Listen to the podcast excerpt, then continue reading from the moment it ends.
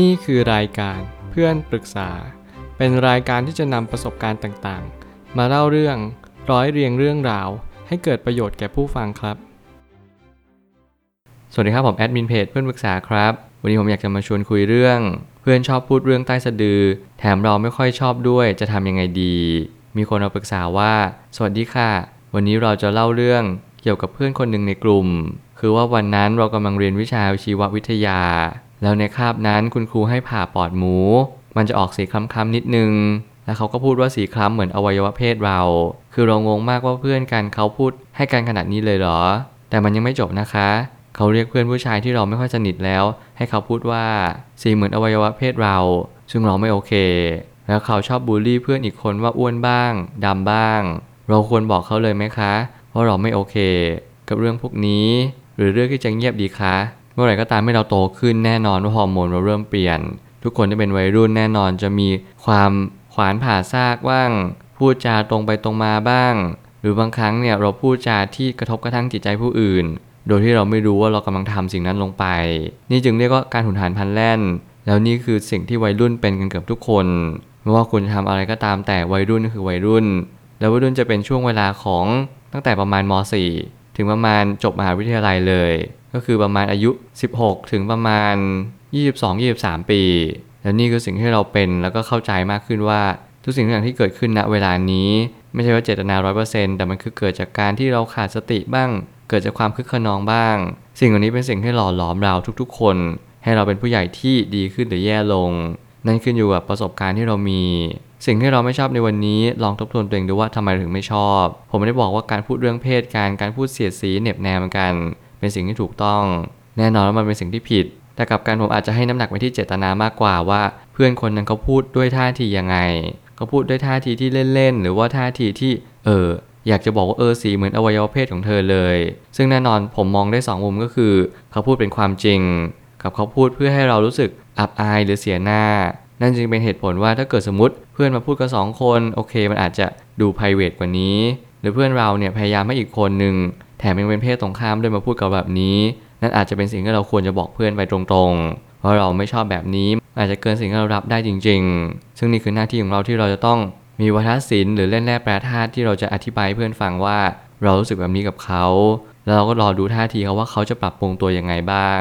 ผมไม่ตั้งคำถามขึ้นมาว่า ปัญหาที่ใหญ่กว่าการล้อเลียน คือการพูดในสิ่งที่ไม่ควรพูดออกมา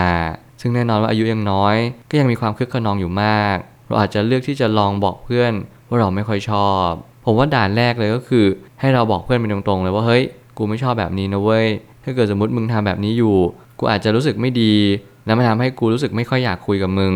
สิ่งเหล่านี้ผมคิดว่าเราสามารถคุยกับเพื่อนได้แล้วก็สามารถพูดตรงๆกับเพื่อนได้เลย ผมเชื่อว่าสิ่งนี้เป็นสิ่งที่เราสามารถบอกใครก็ได้ ไม่ว่าจะเป็นพ่อแม่เรา เราสามารถปรึกษาท่านได้หมดเลย แต่แน่นอนว่าบางครั้ง feedback หรือว่าการตอบสนอง response กลับมา อาจจะไม่เท่ากับสิ่งที่เราคาดหวังเอาไว้ เพื่อนแต่ละคนมีการปรับตัวที่ดีเยี่ยม เพื่อนบางคนเขาแค่คึกคะนอง และเขาไม่รู้ว่าสิ่งที่เขาทำมันผิดอะไร เขาแค่รับฟังสิ่งเหล่านั้น แล้วเขาพยายามปรับตาม แน่นอนว่าสกิลนี้หรือทักษะนี้มันขึ้นอยู่กับแต่ละคน แต่ละคนที่เขาทำลงไปเขาทาด้วยเพราะเจตนาอะไร หรือว่าเพราะสิ่งใดกันแน่ นี่คือสิ่งที่เราต้องเฟ้นหาแล้วก็ตั้งคำถามกับมันให้เยอะที่สุด เพราะแต่ละคนนั้นไม่เหมือนกัน บางคนทำสิ่งหนึ่งเพราะว่าความผิดพลาด แล้วกลับมารู้สึกผิด แต่บางคน กับทำสิ่งหนึ่งด้วยความเคยชิน ความเป็นปกติ นั่นแหละเราจึงต้องแยกทั้งสองเรื่องราวเหล่านี้ ให้แตกต่างแล้วก็ผิดแผกออกจากการให้ได้ ไม่เช่นนั้นเราก็จะมองทุกคนที่ทำแบบนี้ เป็นคนที่ไม่ดีไปเสียทั้งหมด ซึ่งมันก็ทำให้เรามองเจตนาของชีวิตคนผิดไป บางครั้งเราค่อนข้างมีนิสัยที่ไม่ชอบพูดเรื่องทางเพศ แต่ว่าเพื่อนเราเขาชอบพูดเรื่องอะไรแบบนี้เป็นประจำซึ่งมันก็เลยทำให้เรารู้สึกว่าสิ่งที่เขากระทำกับเรา มันคือการไม่ให้เกียรติกันแน่นอนถ้าเกิดสมมติเรารู้สึกแบบนี้ มันก็ไม่ใช่เป็นเรื่องผิดที่เรารู้สึกแบบนี้ เราต้องยอมรับความแตกต่าง สังคมคือประเจกชนแต่ละคนเนี่ยที่รวมตัวกันกลายเป็นสังคมหนึ่งสังคม กลุ่มก้อนกลุ่มหนึ่งก็คือคนที่มีนิสัยคล้าย ๆ กัน เขาจึงอยู่ร่วมกลุ่มกันได้ หรือบางครั้งอาจจะไม่ได้มีนิสัยคล้ายกันเลย แต่เขาเพียงแค่กลัวไม่มีเพื่อน กลัวไม่มีใครคบเขาก็เลยไปอยู่กลุ่มนั้น โดยที่เขาหารู้ไหมว่าเขาก็ไม่ได้ชอบในสิ่งเหล่านั้นหรอก เพียงแต่ว่ายังไม่มี คนที่ไลฟ์สไตล์เดียวกันหรือไทป์เดียวกัน ดึงเข้ามาอยู่ในกลุ่มด้วยเท่านั้นเอง สิ่งที่เราควรทำก็คือพยายามให้เกียรติเพื่อน เรียนรู้จักเพื่อน ว่าสิ่งที่เพื่อนเขาเป็นคืออะไร ถ้าเขาชอบพูดเรื่องที่เขาอยากพูดจริงๆหรือเรื่องที่เขาอยากพูดไม่ว่าจะเป็นเรื่องเพศ หรือเรื่องใด ๆก็ตาม เราก็จำเป็นจะต้องบอกเขาแล้วก็คุยกับเขา การเจรจาเป็นทางเดียวเท่านั้นที่จะทำให้เราเข้าใจกันมากขึ้น เรื่องบางเรื่องไม่จำเป็นต้องอดทนเราอดทนในระดับที่เราไหวแล้วเราก็บอกเขาไป เรื่องนี้เป็นสิ่งที่ดีที่สุด เอาที่เราพอทนได้ก็อดทนไปก่อน แต่บางครั้งเราก็ควรจะพูดได้ว่าเราไม่ชอบ หรือชอบอะไรกับเพื่อน ไม่อย่างนั้นคนที่ขาดการเอาใจเขามาใส่ใจเรา เขาจะมองไม่เห็นความรู้สึกของเรา สิ่งนี้ผมเชื่อว่ามันคือความเหลื่อมล้ำของความรู้สึกการเอาใจเขามาใส่ใจเรา หลายคนที่ไม่เคยเอาใจเขามาใส่ใจเรา ไม่เคยสวมรองเท้าเดียวคนอื่น ไม่เคยสวมแว่นตาเดียวกับผู้คนรอบข้าง เขาเหล่านั้นจะเพิกเฉยความรู้สึกของผู้คนรอบข้าง และผู้คนในสังคมโดยปริยาย สิ่งเหล่านี้เราไม่สามารถที่จะไปห้ามอะไรเขาได้ เพียงแต่ยอมรับความจริงว่า เราต้องอธิบายเขาฟังบ่อยสักนิดหนึ่งจนกว่าเขาจะมีทักษะในการเอาใจเขามาใส่ใจเรา เขาจึงจะสามารถที่จะอยู่ในใจของผู้คนหลายคนได้ แน่นอนผมเชื่อว่าสังคมสมัยนี้ ไม่ได้สอนในเรื่องของคุณธรรมและความดีสักเท่าไหร่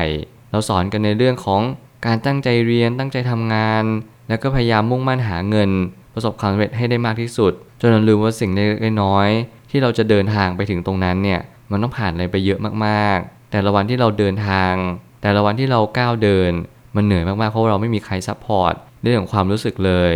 ทุกอย่างมันคือการตึงเครียด ทุกอย่างมันคือบทเรียนบททดสอบทั้งหมดเลย ไม่ว่าจะถูกกดดันจากคนรอบข้างบ้าง หรือกดดันจากตัวเราเองบ้าง ผมเลยเข้าใจว่าการหาเพื่อนสักคนหนึ่งที่คุยกันรู้เรื่อง แล้วก็คุยใน topic เดียวกัน มันเป็นอะไรที่เสริมสร้างพลังงาน แล้วก็เยียวยาจิตใจได้อย่างแท้จริง เพียงแต่ว่ามันไม่ได้หาได้ง่าย ๆ ที่จะหาเพื่อนสักคนหนึ่งที่จะมาเติมเต็มพลังบวกให้แก่กันเพราะแน่นอนบางครั้งที่เราคาดหวังให้เขาเติมเต็มพลังบวก แล้วเราล่ะเป็นพลังบวกให้กับเขาหรือยังรวมถึงเราเป็นพลังบวกให้กับตัวเองแล้วหรือเปล่า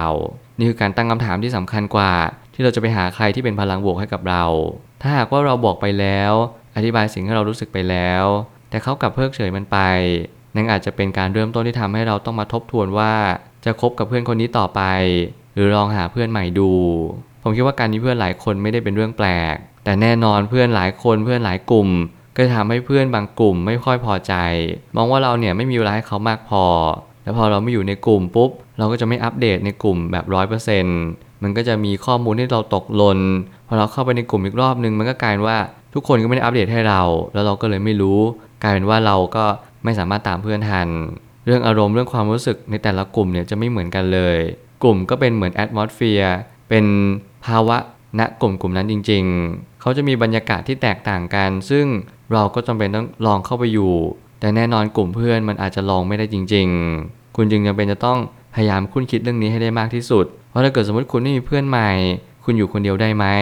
แล้วถ้าเกิดสมมติการที่คุณไม่ชอบเรื่องนี้จริง ๆ เนี่ยทำให้คุณรับไม่ได้เลย คุณก็ต้องตัดสินใจอะไรหลาย ๆ อย่างในชีวิตเพิ่มมากขึ้น เพราะแน่นอนทุก ๆ การตัดสินใจ มันย่อมมีผลลัพธ์ที่เปลี่ยนแปลงไปตามเสมอ ไม่มีทางให้เราเลือกสิ่งนี้แล้วผลลัพธ์จะเป็นเหมือนเดิม เพราะเหตุเปลี่ยนผลก็ย่อมต้องเปลี่ยน สุดท้ายนี้ไม่ว่าจะเป็นการเงียบหรือการพูด ทั้งสองทางล้วนมีการเปลี่ยนแปลงเข้ามาเป็นเรื่องธรรมดา บางครั้งที่เราเลือกที่จะเงียบ ไม่ใช่ว่าเราอยากเงียบ แต่เรากลัวให้จะไม่มีเพื่อนคบ ให้เราลองตัดสินใจดูอีกที ไม่ว่าเป็นการคิดทวนสองรอบ ไม่ว่าจะเป็นการคิดถึงคุณในประโยชน์ที่เราตัดสินใจเรื่องเรื่องนี้ไป มันคุ้มกับความเสี่ยงแล้วหรือยัง บางครั้งเราต้องทำงานกลุ่มกับเพื่อนหรือเปล่า บางครั้งเราต้องมีกิจกรรมบางอย่างที่ร่วมกับเพื่อนคนนี้ เราอดทนได้ไหม ลองที่จะโอเคเข้าใจเพื่อนไปก่อน ถ้าเกิดสมมุติว่าเราพูดไปแล้วแล้วเพื่อนไม่ยอมเปลี่ยนจริง ๆ เราจะลองเดินหนี ลอง ตีตัวออกห่างสักนิดนึง แต่ไม่ได้เลิกคบกับเขาไปเลย พยายามให้เขารับรู้ถึงการเปลี่ยนแปลงของเรา การน้อยใจของเราหรือว่าการที่เราไม่อยากรับฟังเรื่องราวแบบนี้อีก บางคนก็อาจจะรู้สึกช้า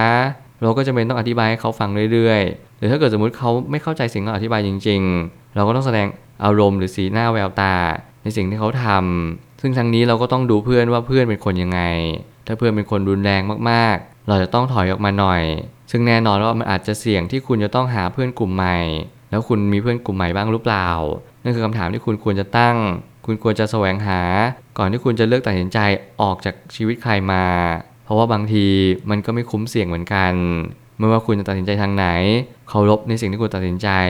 ทุกทางมีผลลัพธ์ ที่คุณอาจจะไม่ได้ชอบมันทั้งหมด แต่ผมเชื่อว่ามันคือสิ่งที่คุณได้ลองทำมันคือสิ่งที่คุณอยากที่จะทำกับมัน